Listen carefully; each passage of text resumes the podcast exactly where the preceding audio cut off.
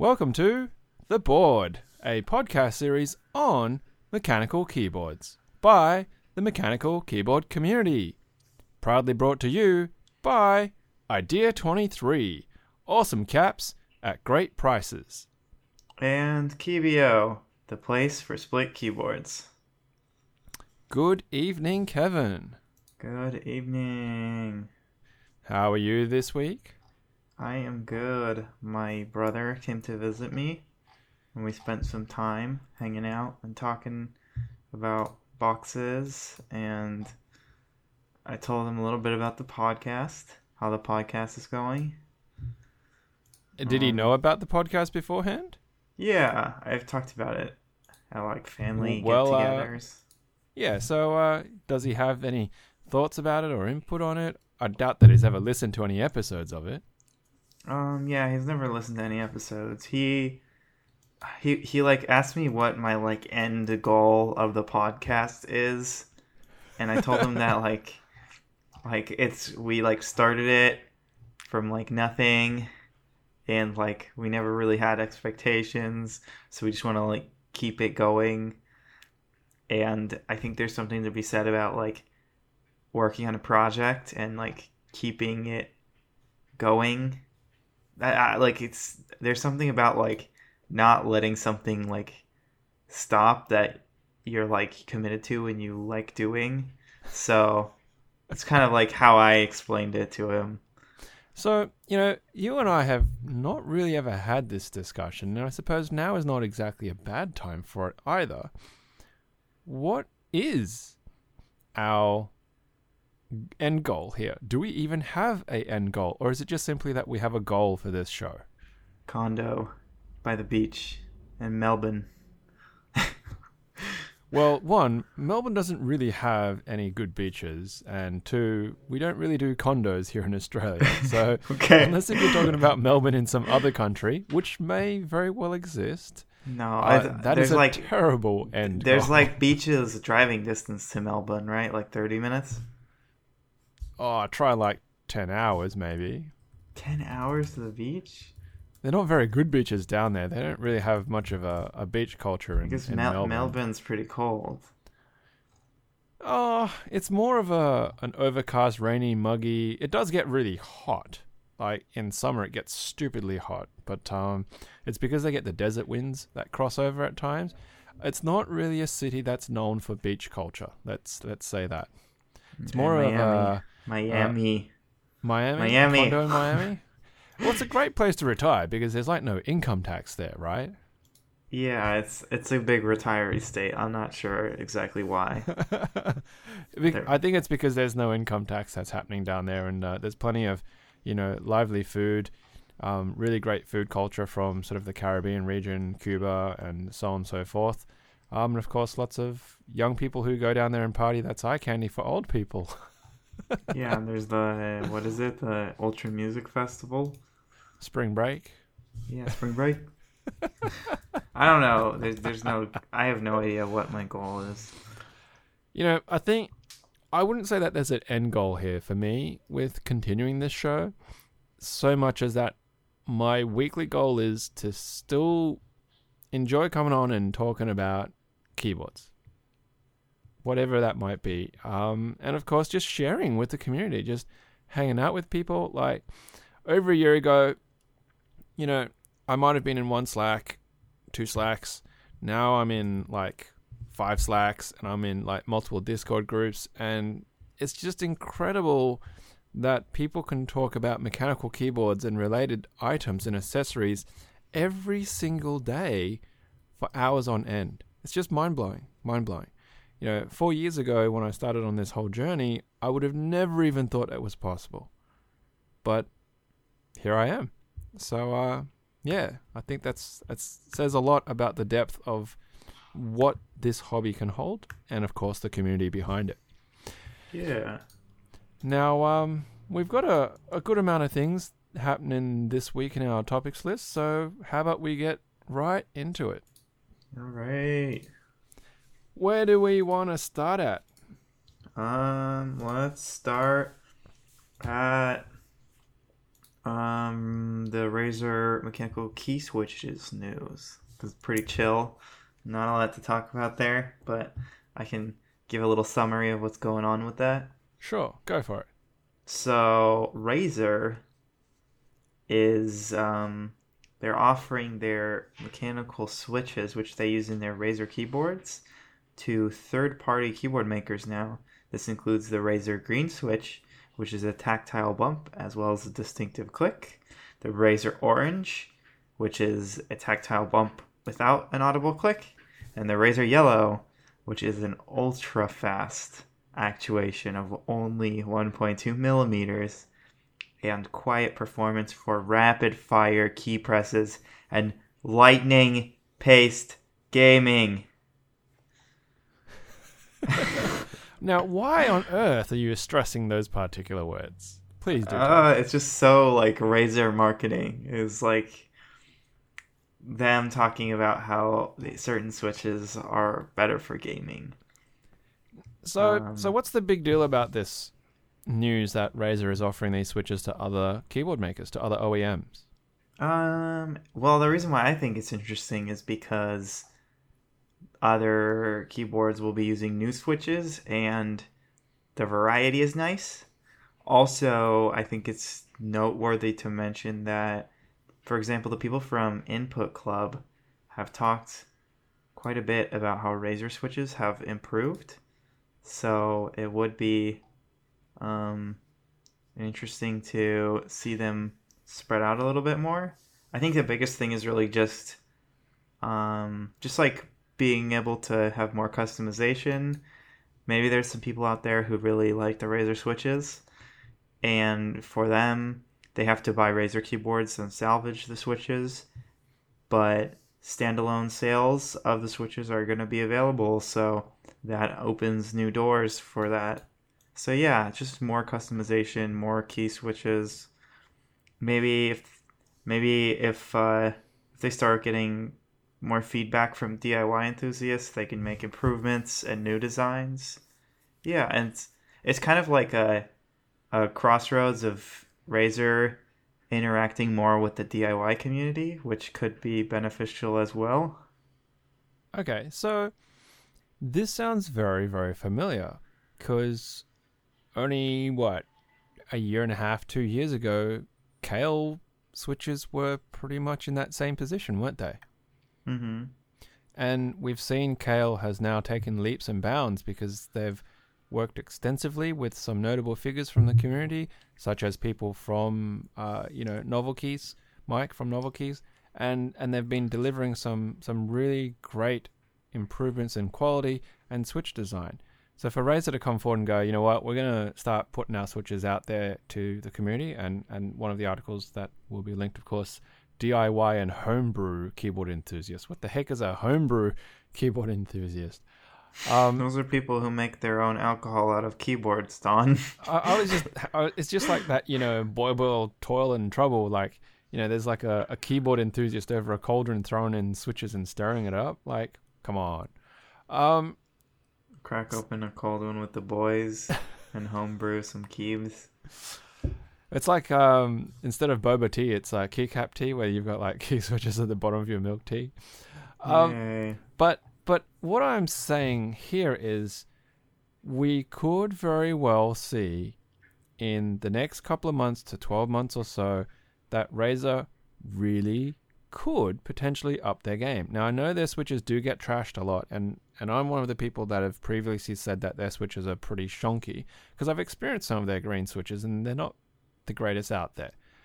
But if they take the steps because they want to get in that market and they understand the DIY and enthusiast market, well, if they put that money in because they're such a big brand and powerhouse, I can see it potentially happening that they could take back their share and deliver some really different products that uh, could be that quality that people are looking for. You know, we might see a contestant to Holy Pandas and Box Royals. Who knows? Who knows?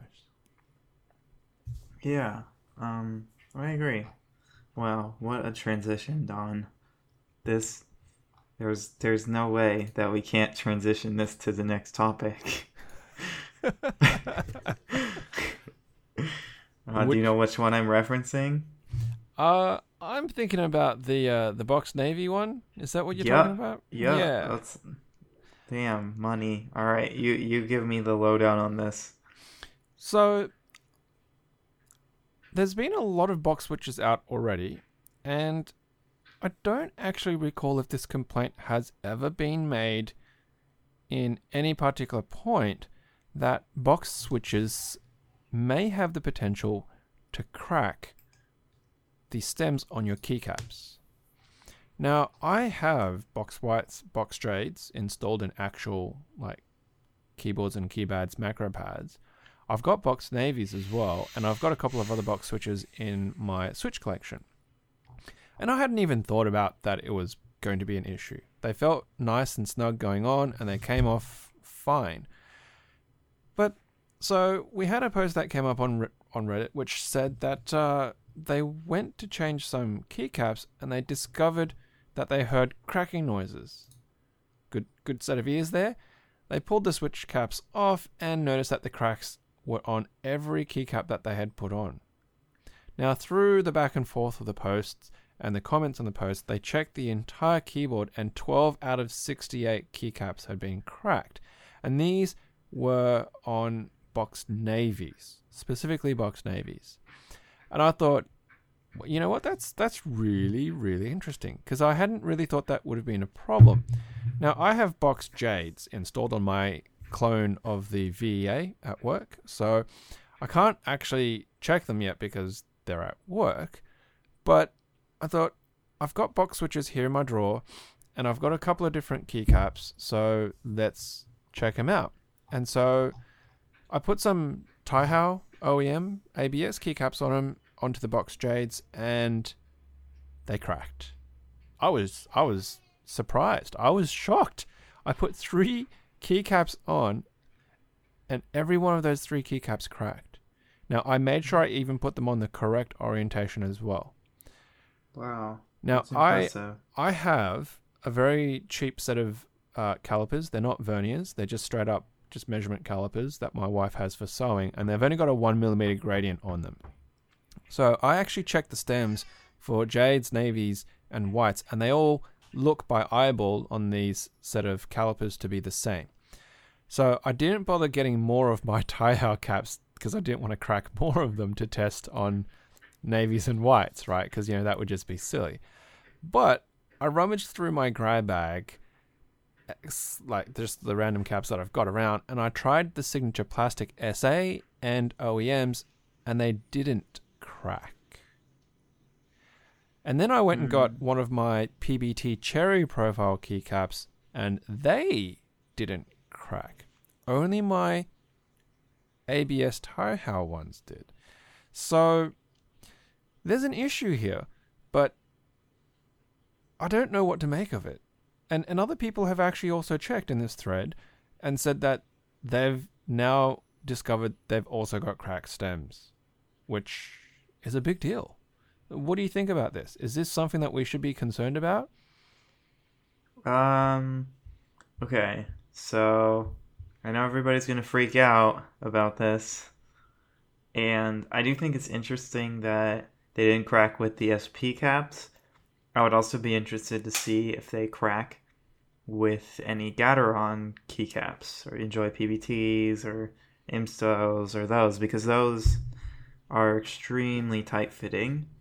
However, I think that this issue has existed longer than people realize. Um, I've cracked a few keycaps on, for example, MX Clears, and a lot of people kind of just accept that as like an issue with MX Clears. So maybe we just need to start accepting that as an issue with box switches. Um, I don't see Sure. Necessarily like the keycap manufacturer being responsible or the or the switch maker being responsible. I think that now that this information's out, you kind of just need to be cautious and do your best to avoid putting tighter fitting keycaps on the box switches. Now, it's interesting you're talking about responsibility here because so far nobody's pointing fingers or blame or saying anything about responsibility. And there's always tolerance issues, right? Now, I know that we've talked about tolerances on springs being stupid and whatnot, but when you get to manufacturing at this level, like fractions of millimeters matter. And of course, high tolerance quality control is really, really important. With cheap keycaps like my my ABS Taihaos, I wouldn't expect them to have a great tolerance control. With key switch stems, I actually don't know what is the level of that quality control. You know, is it that my my jades have for that batch of jades a little bit thicker and then other people might have a little bit thinner or spot on and therefore they haven't experienced cracking or are there some other factors involved? Is it a temperature thing with expansion of the plastic? I mean, I think what you're saying is right. Even I know about that MX clears can be tight fitting, and I know that people have had cracking issues, and they talk about you know very carefully wiggling keycaps off them so you don't crack them.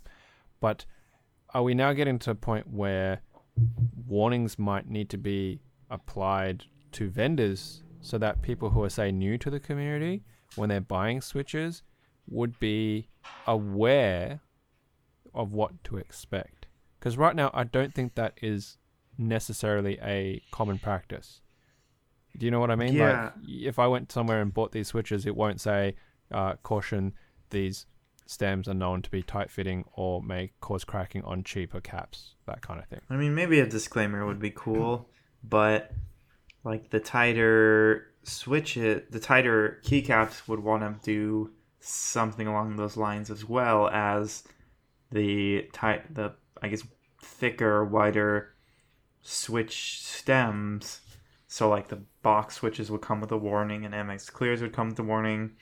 And Taihao OEM switches, I guess, would come with a warning, and then Gaterons would come with a warning. But those are all like, if those companies want to put in like the effort to warn their customers, which might be a little bit hard to like motivate them to. Yeah. yeah. But you know, I, I think database wise though, and you know, last week we talked about this whole switch building database type of thing. This is exactly where that kind of central repository of information would be useful or helpful because people could go there and go, you know what, I'm about to buy these switches. Besides checking out people's thoughts on these switches or reviews or components, they can go, oh, look, there's a general community warning 18 out of 560 people have experienced cracking with keycaps on these stems. I bet I bet most people would check that after they crack them. but they probably wouldn't make the same mistake twice. Well, see, for me, I'm not actually that worried to be honest because, you know, keycaps are keycaps. Like after I put these tile things on them, right? I took them off and I went, "Oh, it did crack it. I put it back on and it didn't feel any looser. So it's not like the, the crack has snapped off a piece. Like the crack is a crack. It hasn't split, it hasn't actually snapped off. It's not nice because now if I tried to sell these $20 Taihao keycap set to somebody, I'd be like, there's cracks on it. You can have it for two bucks. But nobody um, wanted them anyways. It's okay. well, that's my point. You know, it, it might not be as big a deal as it could be sounding like. It's just that if you paid for a really rare set of thin ABS keycaps for some reason, just don't go shoving them without some thought beforehand on box switches. At least not at the moment. So yeah, I think that it would like. I could see MG Sickler putting something on his site saying, "Hey, keep an eye out for these, and that's probably good enough for like what I what I would expect. Um, I like I this problem is really frustrating because if you crack like a keycap, there's like a very very low chance you're ever going to be able to replace that specific one. So you're either going to have to use like a not correct color key or not correct like lettered key, and then you're just like it, it might not you might not think it's gonna bother you, but chances are like it might bother you. Like I didn't think it would. The, the true would solution here, right, is to just make that commitment and put all of those keycaps on and crack all of those keycaps, and then you can just replace the whole set later on. No, not if it's an unobtainable IMSTO set that you cracked a keycap on. That's when you glue them onto that switch and it will never come off. And then you'll be like, this board will never change. This is somebody's end game, whether they they accept that fact or not. And they can't clean it though. That's why you get like one of those, you know, high pressure air blasting compressed air things and it'll be fine. You can't re-lube relube the switches. Ugh, you don't need to lube the switches. It's a box switch. It's IP56 and it's sealed. Okay, well, what if um, I I had the problem happen with MX Clears? Okay, they don't have all these like bells and whistles, your IPP stuff. Uh, all right. Well, just uh, I guess as a final word, as a public service announcement, just be aware that box switches may give you a tighter experience on thinner keycaps, which could lead to stem cracking. Yeah, So don't panic.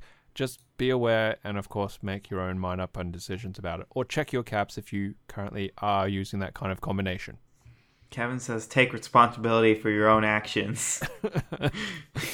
It would be interesting if somebody had very fine measurement tools and went and measured a whole bunch of these to find out what their actual tolerances were against, you know, the uh, the accepted norm size of uh, stems. It's Hmm. just so weird that it happens sometimes and it doesn't. Like this, the the sizing must be so like minimal to cause a crack versus not a crack. It's really like a weird It's just um it's just material science, really. phenom. Yeah, but it's it's so like it's hard to do and like hard to understand. Like manufacturers even can make these mistakes as we're seeing now, and these are really tight tolerances. So Or it could just be, for example, the the molds are wearing, right? If if you've gone and made a million key switch stems, the erosion of your mold is very gradual, and that's when tolerances start to fall out. And so these stems could be getting wider and wider and wider with each successive large batch before they actually do a, a QA test on it and go, oh crap, it's actually out of tolerance. We need to retool. That's a possibility too. yeah, Because like Yeah. um, Lego molds, right? I think on average, like a Lego mold will make 20 million Lego pieces or something like that before they retire it, simply because that's when it falls out of tolerance or something like that. I read that somewhere. I'm sure of it. yeah, I remember hearing something about that too. All right. Well, I think we've kind of uh, flogged that one a little bit to death.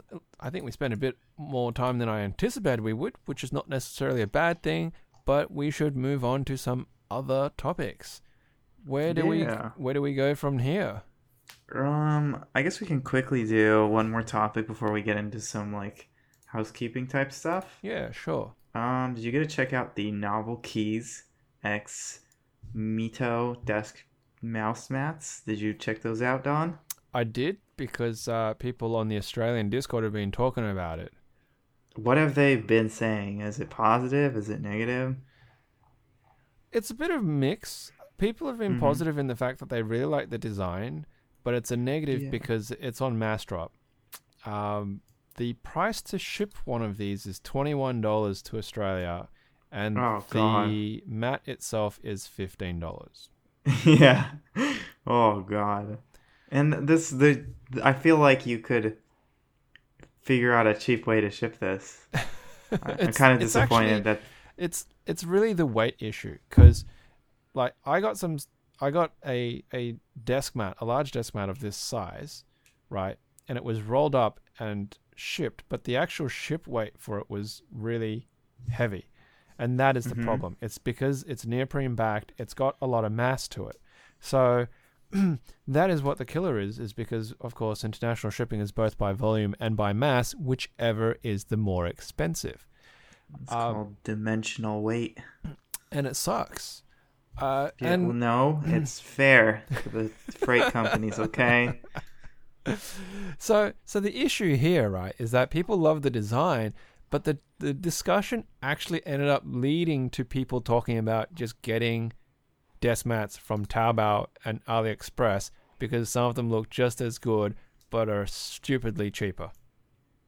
Talk to me about stupidly cheaper. Like, so 21 plus 15. So you're talking about a $36 desk mat. I mean, it's like, can they, That's can thirty. you really yeah, get them for like a third of the price? That's thirty six US, Mm which is like fifty dollars Australian. Okay. But it's still 36 US. Sure, like, but, so, but to put that into context, right? I got my Ducky desk mat for like twenty three dollars Australian in the door. Was it like a huge big one like this? Yeah, like half the price. Yeah, that's, So it's interesting. and and that's the thing, right? And there's going to be issues because, for example, Massdrop has to take its cut, and you know NovelKeys is obviously going to have a cut of it as well. Whereas, like a Chinese vendor, they're the ones actually making it and shipping it, and so they can afford to be way cheaper. And it would not surprise me if we don't start seeing some of these potentially floating in the Taobao market at some point in time as well, because whoever's making these is probably going to be like, "Hey, you know what? We've fulfilled this order," and they're just going to start popping. You're popping gonna be doing the, the classic third shift. yeah, that that's funny, and you know, I I'd probably take the bet that you could get them from those those replica manufacturing runs faster than the Massdrop one. I don't even. When when is this meant to ship? When is this meant to ship? Oh, that's a great uh, question. I will tell you. The estimated September ship date is 18. September 18. That is like three months from now. That seems really like a lot for a desk mats. Now, okay, I'm I'm not going to say that this is morally right to do, but if somebody was super desperate to get these in three months, they could probably make arrangements due to some high quality imagery of this, okay, and they could go on not AliExpress but Alibaba and go, I want that. And I can tell you right now, this is exactly how this goes down in the rest of the manufacturing world, right? It happens. And somebody's going to pick it up and go, you, I can do one of these, but your MOQ is going to be like 500 mats and you can have it like in two weeks. Bam. Because, Well, this is I think like this is a meme I really like is Massdrop will bring it out like two weeks early and they'll get all this like positive like press and like uh, we did it faster than we thought and it's like this is like a ridiculous timeline. well, my personal experience of dealing with the Chinese market from when I used to work in retail is exactly that. My boss saw a product and was like, How fast can you turn this around? And this factory in China went and said, I can get you this much, this value, right? If you commit to this volume, and I'll do it in this time frame. And my boss went, Give us a sample. And they literally produced a sample of these things like in no time flat. We got them, my boss was like, I'll buy this many of them if you drop the price to this for this for, for each unit, right? And they went, done. And we ended up with like thousands of these items. Now I'm not gonna tell you what these items were, but they even came with blister packs identical to the original, and they even came with cards printed as knockoffs of the original. And my boss said, Whoa, whoa, we didn't ask for them. They made them for free and put them into the blister pack.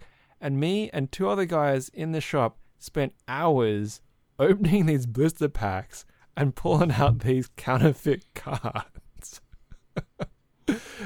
because we didn't ask for them. But the, the actual factory went and did it. So, you know, I like I like factories that know how to counterfeit without even being asked.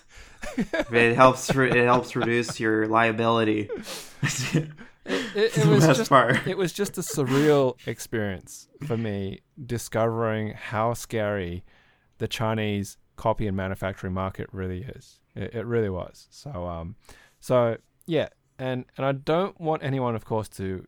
I'm not suggesting for people to do this because obviously NovelKeys they're doing great stuff, and like we discussed earlier, you know, bringing Kailh to the forefront by working with them. Um, but it's just that it seems a little bit ridiculous for me, unfortunately, for the Australian market to have to pay that much and to wait for that long for this. So, yeah. Yeah, it's. I don't know. Yeah, the three month thing is kind of crazy, but I like the design a lot. I think that is definitely the most compelling part of it, and the color selection's pretty too. I would probably just go with the uh, the black and white one for me, simply because you know it's classic. It'll go with everything and anything, no matter what. Mm-hmm. But uh, I don't need another desk mat. I already have two at work. I've got one at home that I can't even use on a regular basis anyway. So having another one, I don't even know what I would do with it. uh, yeah, good point. it'd be nice. It'd be nice for one day when I actually can afford a bigger place and, and have a, a more spread out setup. But uh, not at this point in time. All right. So, shall we do some housekeeping stuff? Yeah, let's go and do some housekeeping stuff. What are we doing? Mhm. Are we sweeping the floors, Um, dusting the yeah, dusting the shelves? I like the I like the one you have highlighted.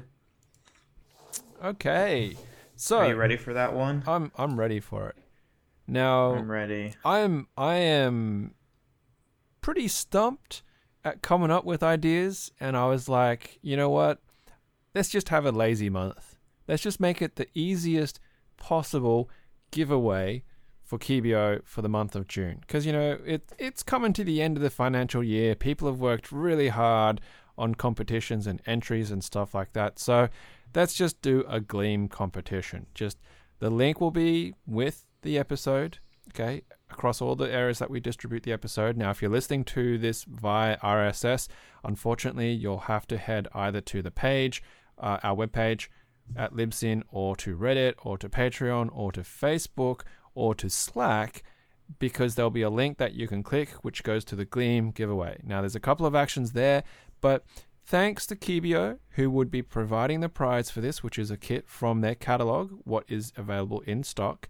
Um, just check out their website, check out their Instagram, and of course, if you want some additional entries, you can let us know so we can pass it to Danny at Keebio about the kind of products that you want to see on their website, and of course, uh, subscribe to our YouTube channel as well. So there's plenty of opportunities here, and I can tell you right now, uh, what happened was I created the entry competition, and because it was already a weekend, I thought I'd just post it in our Slack and stuff like that. There is currently 53 entries already for this competition. So get in, it's quick, it's easy, really nothing more to it. There's no spam that's going to come from it except for a confirmation saying that uh, you've entered the competition. And at the end of the month, I'll just hit draw winner and bam, somebody will get that prize. Easy, right? Easy. Easy. And then we we've got a whole month to think about a competition for next month for the new year. Yeah, we got we got we're gonna do some focus groups. We're gonna get some smart people together. well, that's We what the that's to what the our- Slack group's for, right? Oh yeah. they got some serious intellect in there. But you know, I'm actually really happy with how the Slack group's grown because currently there's actually 65 people in the Slack group. I know that not all of them are active, and that's perfectly fine. But there's a great little community of guys who are you know into keyboard design, um, as well as programming, coding, and we've had some new people come on and and try to troubleshoot a dodgy VEA clone PCB they got from Taobao, and it's just it's a neat little community to hang out with. It's not super fast paced in terms of content and talk, unlike say, uh, you know, the MechKeys Discord channel and things like that. So if you are interested in hanging out and just chilling with people from all around the world, and I'm not kidding, because we've got Australians, we've got people in UK, we've got the Americans, we've got guys in you know Sweden, um, France, so very very all over the world. Just send us an email to theboardpodcast at gmail.com. Yeah, yeah. There's some stellar people in there. some stellar Swedish people in there. We've actually got two Swedes in there now. Oh, I was only thinking of Rodbert. Oh, that make that. I think that's three then. Well, Isn't isn't Jonas from Sweden? And then, wait, I thought it was Denmark. mm, okay. And then what about Syndrome? Oh yeah. He's Sweden. Sweden. so we got a few. We got a few. Now, for our Idea 23 uh, keycap giveaway, I actually haven't got something prepared for that because I actually forgot how many we've got left. So I need to check with um, Workchill about that because he's actually holding on to them for us and, and doing the shipping. So thank you very much to, to Workchill from Chill Caps and Keep Town. Make sure, of course, you guys head over and check out Keeptown, which is another podcast series about mechanical keyboards uh, for the mechanical keyboard community, of course. Their format, of course, is a mixture of content talking from their hosts plus some live interaction via their Discord as well. So it's it's a lot of fun. It's very different, and they do have some great guests that come on. Not quite like uh, how we do things by ourselves most of the time, but uh, yeah, of course, former sponsors of our show, which are happy to continue to support Workchill and his crew as well. But now is the time for guessing game. Are we ready to uh, find out how stumped Don is this week? Yeah, so the way that this is gonna go is from now on, it's gonna be like one question which you have a chance of getting, and the next question you don't. So that way, people can watch you fail, and then also they can play for that. This is for like the serious enthusiasts here. Some of these are pretty hard, so Yeah, but what So happens think if that I that- guess it right? you won't. what a call. All right. Well, uh, you can go first and ask me, and we'll see how I crash and burn, and then you'll find out how easy the questions, well, the clues that I've given you are, as per usual. All right, all right. So I'll start with the first one. Yeah, go for it. All right, this keyboard project is offering this keyboard in two different form factors. This keyboard project is offering this keyboard in two different form factors. Whoa.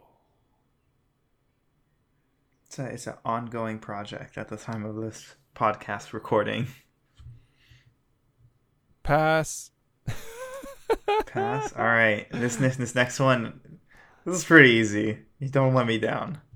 This project has received over five hundred thousand dollars in funding. Over $500,000 in funding. I guess funding, as in like committed units. Is this the Drevo keyboard that's got that little wheel on the side, whatever it's called? Um, this is not the Drevo keyboard with the wheel on the side. Oh, dang it. All right, next clue. The switch technology used and recreated in these keyboards was developed in the 1970s. Is this the Wooting 2? The Nope. Oh. I'm sorry, Don. That is incorrect. dang it. This keyboard was discontinued in the 1980s. Wait. Is this that Model F? Yep. Yep. Two form factors. yeah, there's the Kishsaver as well as the one with the extra keys on the right. That's sort of 10 key list style. oh, you mean the Space Saver? Um, what, what's, Unsaver? what, what's the Oh, Kish wait, Saver? no, Space Saver. The Space Saver. Isn't it the SS? Um, I don't actually know the name of it, but one is the Kishsaver, which is the 60%, and then one is like the more TKL style one. Hmm. That's a great question. So it's the F77 and then the F62. Right. So what was that? Two points? Three points. Two points. Um, yeah, you got two points. Two points. Woo! That's better than one. and then the last clue, the last clue, just for anybody interested, the master, the mastermind behind this project had a short interview with NPR. I would not have that known that one. Who's the mastermind? Um, the Ellipse dude. I don't. Who, Ellipse 1952 or whatever. who's who's NPR? Neil Patrick. NPR? Neil Patrick Roberts. What? No, it's like a, National Public Radio. What? It's like a super famous like. Like an American thing that I would know about. I thought it was America. what? Okay, maybe National Public Radio. I thought it was pretty big. Okay. I'm sure it is in America. I mean, for English-speaking countries, I'm sure it's big. I'm sure Every people in I don't, Australia. I don't know why, but every time I hear NPR, I think Neil Patrick Robert, and I don't even know who the heck that is, or even if that's a real person. Yeah, I don't even know who that is. but they, it's like a podcast thing too. They're like they're like a podcast. Well, one day maybe people will talk so positively about the board in in some weird way. TB instead of tuberculosis. Hey, did you check out TB this week? Oh, he had an interview on TB. Actually, it'd be TB. TV? It would be TBP, wouldn't it? And that's a bit of a, a mouthful. TBP, TBP, TBP. It's like PBT. TBP, PBT, TBP. it's a disease. Ah, the tuberculosis podcast. this week in tuberculosis. Get your get your vaccinations. Uh, how little right, Betty well- fought off consumption. You got it. You did. You got it. I'm actually surprised.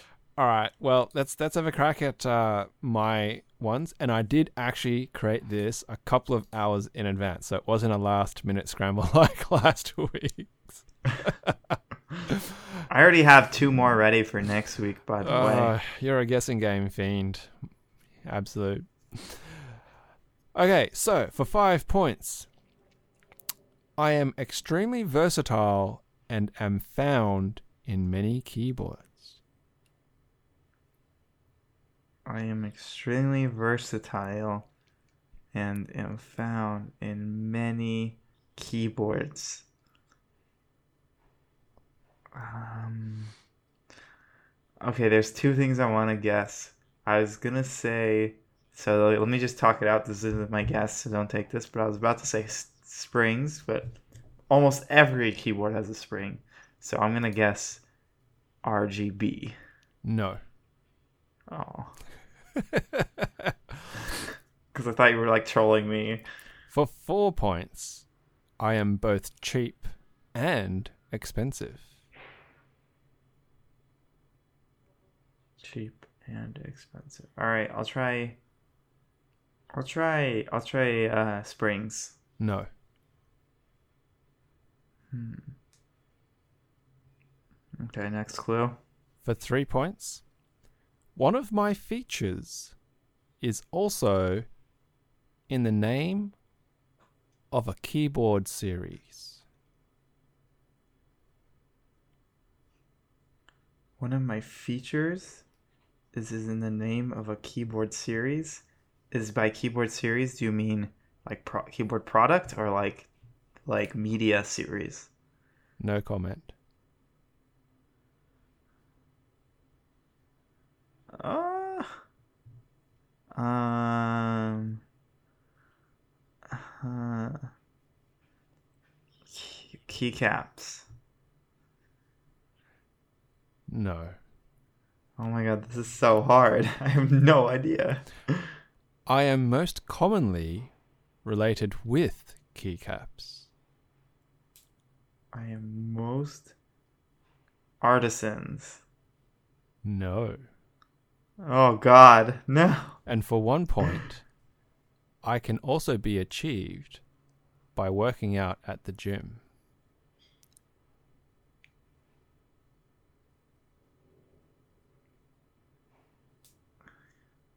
I Come on. You go to the gym. What do you get when you work out at the gym? I get tired.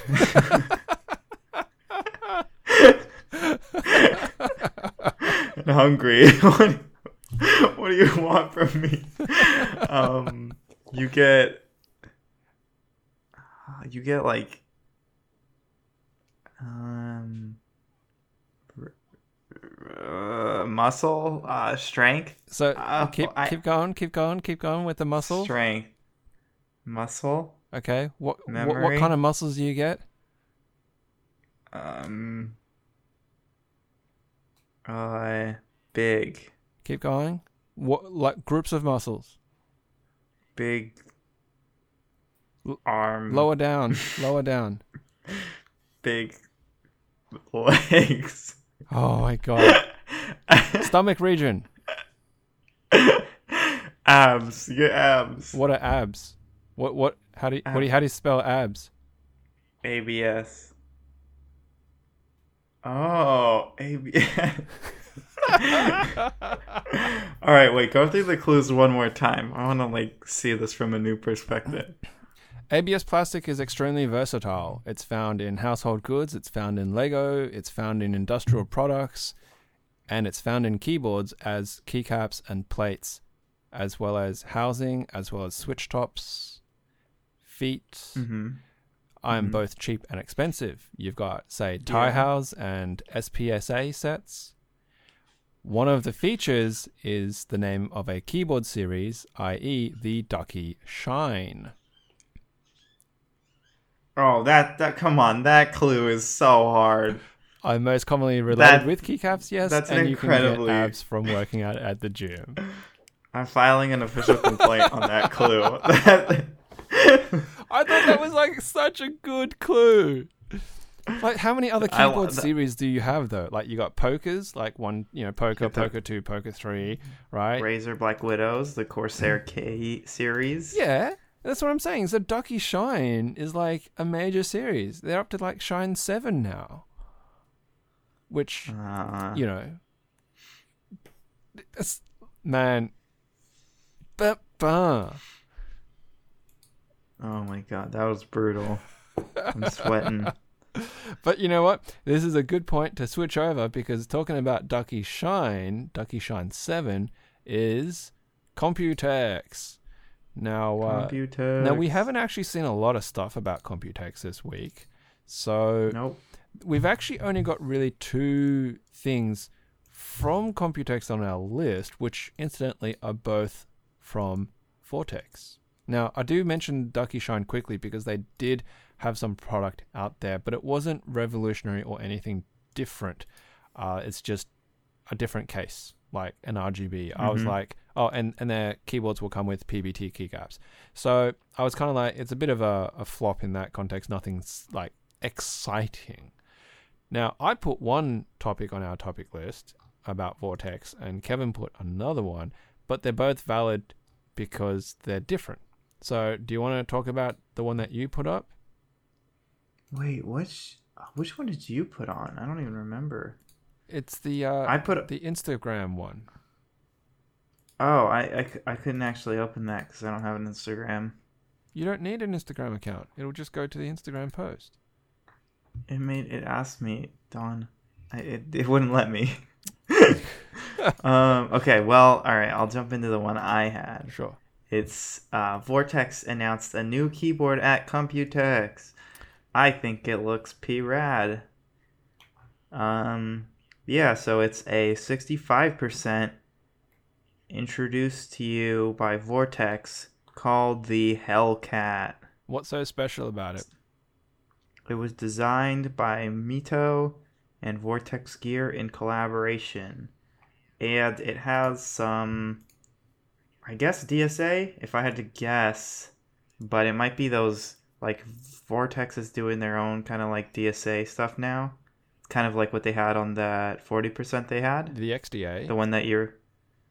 Um, it's not XDA, right? It's DSA. What's the what's the forty percent that you did the big review The on Vortex that you Core. got from the Vortex Core? Yeah, those are DSA style more than XDA, right? Um, I thought they were XDAs. Hmm. This well, this has a hashtag DSA in it. All right. I think it's because that's the component that Mito had actually helped with. So the ma- so it's a matter of who's actually producing those keycaps. If Mhm. they're actually Vortex produced keycaps, or if they're produced by, say, you know, Signature Plastics, right, or some other house. Um, yeah, but it actually says die sub, so they must be PBT, and well, yeah. In any case, Um, why do you find this so exciting? Okay, well, I actually, you're. This might disappoint you, but I think this is not exciting. I think this keyboard's like maybe two years ago it would have been exciting, but they're just like really late. So, And so why did you want to talk about this? um, well, because it's a new keyboard being released by Vortex, which has been a pretty good producer of solid entry level keyboards. Um, it is like a little bit of like a you can buy it from the retail. However, it is like a little bit of like a custom style keyboard. So for somebody who wants a custom style keyboard like out of the box, it's a good option. Mm-hmm. But yeah, other than that, I was really not as impressed as I was anticipating. So when when you put this on a topic list, and I went and had a look at it, like besides my general dislike of uh, a lot of what Mito produces, like the color scheme is to me a little bit weird. Uh, it's a very busy color scheme, so we've got like a, a carbonesque kind of cream off white alphas, and then you got like a skeletal purple, and then you have these yellow highlights, very bright yellow highlights with the lighting in this picture, and then you got these bright fluoro orange. So you're throwing in four colors here, plus black for the actual uh, legends on all of these keycaps. It, it just jars my general color sensibilities. Now, I'm not claiming that I have the best color sensibilities out there, and I'm sure this would appeal to a lot of people, but I don't know what the Hellcat reference is to either. Like, there is like a novelty which has got a cat, but it doesn't look like a Hellcat because when I think of a Hellcat, I think of a mech warrior. and the sort of Ooh, that's a great reference. Don. that that tilde escape position type in the top left hand corner is a picture of like a fish bone skeleton thing, which once again, like, is that not just cat? Where's where's the hell component of this coming into play? But as noted by the comments, it's a 65% layout. It's pretty common, right? We're talking like a Tada68. We're talking like a White Fox style layout. Even like, yeah, it's like even with the same size, just a little different layout, you can get those the Magicforces so for like nothing. So it's not that it's necessarily revolutionary, but I think what is exciting, okay, is that we have a major player in Vortex Gear in that we could be seeing price competition driving this form factor. Now, a Tada is already relatively cheap. We know that, right? You can get a Tada for like a hundred bucks in your door, and you're going to have a great experience. Now, we talked about Tada aluminium cases being really expensive, didn't we, last week? Like a hundred bucks or whatever it Yeah. was. Now, will this have an aluminium case? I do not know. There's there's not enough detail here at this point in time from this picture in this post alone. But this scale of production that Vortex Gear has available to it, considering the Vortex Core has an aluminium case, means we could be seeing a really great price point entry for a keyboard, like you said, that looks custom, that looks snazzy because it's got this Mito set on it. And I think that's what All right, makes this so- exciting. So I don't want to get too ahead of ourselves here, but can we assume that Vortex listened to our podcast last week and made this for Computex? Are we safe to assume that? No, I don't think so. Are you sure? Yes. but good I try. think we have a. yeah, I did see somebody mention that the 75% is an aluminum case. uh, the- and the core obviously rest was an aluminum case. Yeah, yeah. So there would there's a very good case for this being also aluminum, which it would hopefully come in between the two price of those two, which would be like a hundred for the core and 140 for the race three. So yeah, this could be like a pretty good priced aluminum case, 65% with with custom keycaps. Yeah. So uh, something definitely to be looking out for. But I think the other topic from from this vortex stuff that I'm more interested in is the the second thing that we've got here is they introduced a new well they they're introducing a switch type which they called the inductor switch. Yeah, I finally got it opened with the power of incognito mode. It's interesting because it's an MX stem supporting switch, but the actual switch stem looks to be like almost Topre style sliders in that they're circular with like maybe guides on them. It has like a housing that indicates that the the stem underneath it is bigger as well because you can kind of see that through some of the translucent bits of the top. Um, It does look like it has four it's got rails. Yeah, so it's got some guiding rails, but then they've gone with like a circular cutout on the top, which is weird. I don't know. Yeah. Um, I don't know what an inductor switch is, but of course, there's speculation saying that it could be like a, a magnetic style switch, like a Hall effect type of switch. However, there's also other discussion around which says it basically falls into a electrocapacitance category, i.e., a Topre type competitor, an inductor. Oh man. Now, it looks like a clunky top housing. It's an ugly top housing. Like I'm just gonna say it straight out there. The the, the housing looks ugly, ugly, ugly, ugly. Beauty is relative, Don. It's it's super square. I mean, heck, even the switches in the Rocket that we talked about last week, right, had a little bit of style to it in their renders. This thing just straight up looks like an engineer built it and then it didn't get passed through anybody else because the engineer's like, no, it has to look like this to work.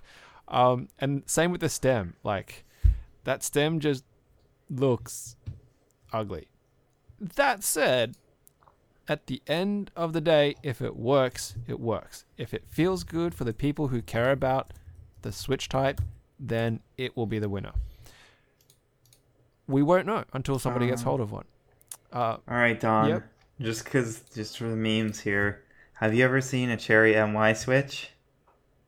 I've seen pictures of them. This looks like like really similar to a Cherry MY switch. like, which is like the worst switch ever. Like, what if they just like soldered in some Cherry MY switches just to troll us? Well, I mean, it's like it's like a clear top SMK switch as well, without the circle. Oh yeah, yeah, yeah. because those SMKs um, I- have ugly box tops as well. Yeah, I'm kind of like I'm I don't know the right word for it, but this is definitely the most interesting topic of the week. So we left I'm it to definitely last. like well, not quite. bummed that I that I didn't spot it. Yeah. This is really interesting. I'm super excited about this. If this is like anything close to Topre, then you have my attention. I would be more inclined to think Sir? that this is probably more likely to be linear, to be honest.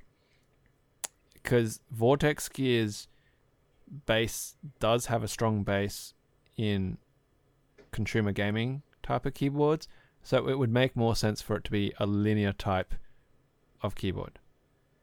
Just saying, in general.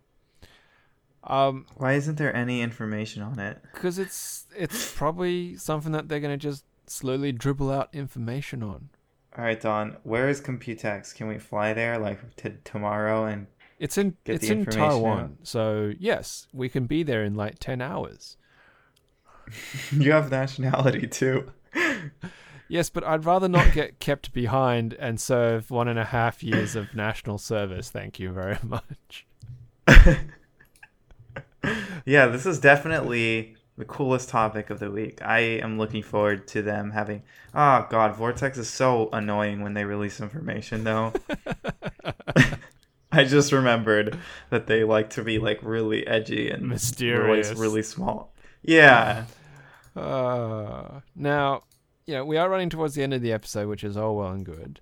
But uh, let's just burn through one more quick, sharp, Computex-ish related kind of thing, uh, which is the Mistel's offering, where they've now got uh, a lot of their samples of the Mistel MD650L. It's it's basically just um, it's a 65% of their split keyboard. Like the previous Mistel Barocco, right? Was a 60%? Um, yeah, this is sixty-five percent, but also it's the low profile switches. Ah, so that's what the L is. Yeah, okay. And aluminium case, Yeah. right? Yeah, I'm. I think this is super cool. Um, I like nobody asked for it, which is my favorite part about it. They just decided to make it. Um, I'm excited about it. What what I do find interesting is that their bottom row choice they they've gone for the one two five one one two five rather than keeping it as one two five one two five one two five because they've gone with the space bar the split space to be the same size on both sides. So Yeah. and then of course they've they've done the one use all the way across on the right hand side to to maintain that sizing. Um, and of course there's nothing wrong with that. It's just simply if you're a bit more accustomed to having a larger sort of win key or uh, command key on your left hand side between the alt and control, then uh, you're gonna have a fun time. Now I note, funnily enough, by the way, Kevin, that in the picture that I had linked there or you'd linked, you'd linked it. Mm-hmm. That bottom keyboard has two alts on the left hand side. Ooh, I didn't even see that. they ran it. Oh my god, the top one has two controls. Oh man. What is going on? Who put these keycaps on these? Somebody who made a mistake, Don. They're human. Okay. Uh, but anyway, if you've been looking for a OEM low profile split 65, then this could be for you. Now, I, I am This could be for you. I, I am interested in split sort of 65 ish size, but I prefer to have the actual function key row on top as well. Now, of course, yes, if this was programmable, which it probably is, uh, you could you know put a layer into this to use the num key row as the f key row as well. But uh, I would just prefer it to be native. So yeah. Otherwise, it looks good. I do like. There's people saying that the 3U spacebar is not good. I just want to say that, like, I'm actually happy with that change. The 60%, the original Mistel 60%, had three had had two different sizes. It was like a 3.0 and 3.25. And it was like I really wish they were the same size.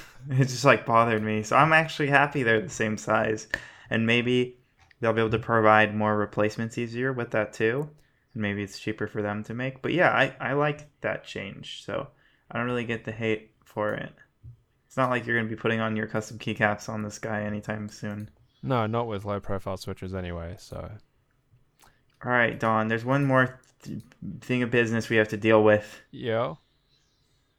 i have another guessing game don you need to play it fine, fine, fine. We'll we'll All do right, it. all right. We'll we'll do it, Schnell. All right. First thing, first clue. MX mount switch with a unique stem, switch housing, and leaf design. MX mount. Is it a Alp switch? Alps aren't MX mount. Alps are Alps Oh, mount. as in you mean the stem, not like the pin position. Yeah, Oh, okay. Sorry. but the pin positions are almost diff are different as well. Yeah. Okay. Close enough. You're wrong. Um. Next clue. There are linear and clicky versions of this switch. So it's got an MX stem, but it's a different leaf design. different stem design Sorry, and different different housing design. Different leaf, stem, and housing design. Is it a Romer-G? No. Aroma G's MX mount, by the way? Aren't they? I don't know.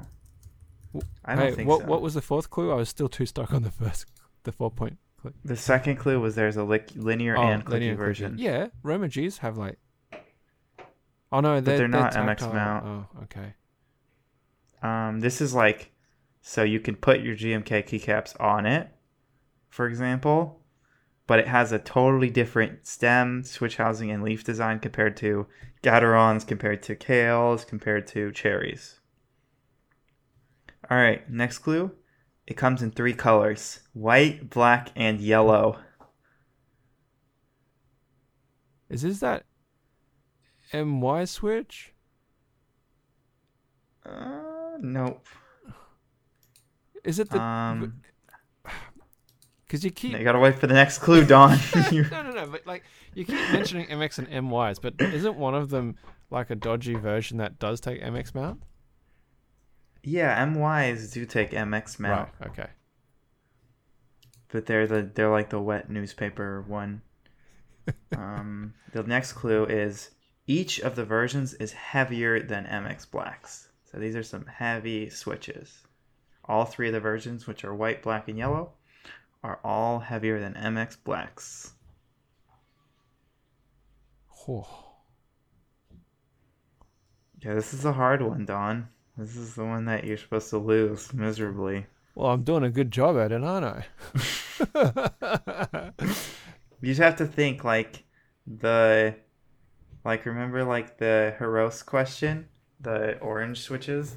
You got to think like along like the lines of like what are some weird switches you've heard of before that you don't often interact with. um. That's the problem. I don't really retain that kind of depth of knowledge on stuff that's obscure to me. Okay. All right, next next clue. This one might this one is the one that But this is like a one You- point, right? yeah, this is your one point.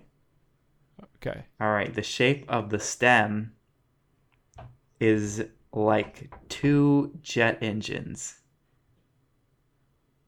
It's shaped like two jet engines, which is where the switch gets its name from. I've never seen a stem that looks like two jet engines. All right, well, you ready for the answer then? Okay. Taiwan jet access switches. I've never heard of them before in my life. Really? Really? I, I have I've had a keyboard with them. I totally like spammed you with pictures of them. Yeah, they're a unique design. They're a unique stem design. The switch, the switch stem design is actually like the most unique part about it is that it goes on two rails. It moves up and down on two like mounting rails, and the stem itself like has two holes, two like sphere circles on the other side, which sit on those rails. It's really interesting. My daughter is getting so upset because the door is closed and she can't get in here while I'm recording. That's really rude of you. She's been knocking on the door after her bath, wanting me to let her in, and obviously I'm I'm not. So um, I do apologize if uh, anybody's eardrums were slightly disturbed by the her crying through the door. Okay, well, so pretty much every week there's gonna be one question that you have a have a fighting chance of getting. and I had And the next- zero this week. you got the first one. there's one that's gonna be you're gonna be reasonably expected to get, and then there's one you're just gonna get wrecked. Oh, why are you so upset and crying, huh? Is it because Daddy didn't get the quiz right? Hmm? All right, you can sit here with Daddy. You just just calm down, okay? It's nearly bedtime. Well, it's past your bedtime, isn't it? Yes, it's past your bedtime. All right. Well, um, now th- there's only one more thing that I do want to cover this week for this episode because I thought it was really cool. And it's really just a mention in passing.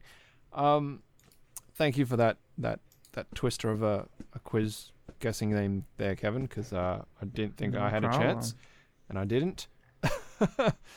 That's the spirit. But um, so the last topic here is a artisan packaging reveals, and it, it's not about the artisan, but it was actually about the packaging that was used that they're displaying and showing off. Now, as a packaging person, do you think it's a good idea to blister pack artisans? Um. Uh. All right. Well, I could do. I mean, it's cool. It's cool that he made it. That's awesome. But you use that kind of packaging for retail stores, and you don't really need it if you're sending it to people. So it's cool that he like went through and developed it all, but it's totally unneeded in my opinion, and it really takes away from e-commerce packaging experience because it's really just excessive. You don't actually need all the pretty printing. Um, it's gonna have to be ripped to be opened, and it's not even like that easy to unbox it. Um, I would just say that there's like if I wanted to give him advice, I would say that he should take into account the customer experience and unboxing experience more. So it's interesting you Like, talk about that because somebody else, Luminous Echo, wrote a lot of stuff very similar to what you're talking about. Take into the consideration the person who is purchasing it. So, yeah, that's pretty cool. Yeah, it's just like I like I should be liking it and supportive, but it's really like it's it's this is like retail store packaging and it's really unneeded and there's like additional costs associated with it. There's additional like processes, printing, graphics which aren't necessarily needed. Um I mean the only way it maybe makes sense is if it's like going to be kept in there as like a collector sort of item but I don't see that being the case. So that's why I don't necessarily like it. I am like impressed that he made it. It's cool. Um, it's just Overkill. um overkill. It is just not the right platform to be making those. Now, I agree on a lot of these points that you're making, but I do want to add, in addition to that, my biggest issue of doing this is it makes the artisan feel cheap. And it's probably like a thirty dollar artisan. But like, it makes it look like a toy. It makes it look like something Yeah. that you're going to go to a store and pull it off a shelf hanging pin rack. Like, know, the the idea about yeah, yeah that's the that's the one thing they're missing is the hang tab hole. yeah, but you know, you could just hand punch that, right? But but like, yeah. you know, sure, there's the, there's the whole point of it being like a collectible, but people don't want to leave it in a blister pack because they want it on their keyboards. So yeah, you're gonna have to damage the packaging. But at the same time, when I saw this, I was like, hey, that's cool. And then I went, it looks like a toy. It's no longer holding the same, I suppose, uh, not inherent value, but the mindset of it. It's almost mocking the artisan maker who's taken the time to create and produce these. Now, of course, if you are mass producing your artisan and you know it's very affordable and very cheap and is like exactly the same, then sure, go for that appearance because it would match essentially what you're providing and producing. But I could not imagine, say, you know, Hungerwork Studios or Booper Caps would go down this way because it would inherently devalue the appearance of it. You know, going down the pathway of say like say jelly keys, right? How they put their keycaps into individual wood boxes with you know wood burning on it, and they've got dog tag stuff. foam. Yeah, it's like that is the level of product display that you want for something that holds that level of value.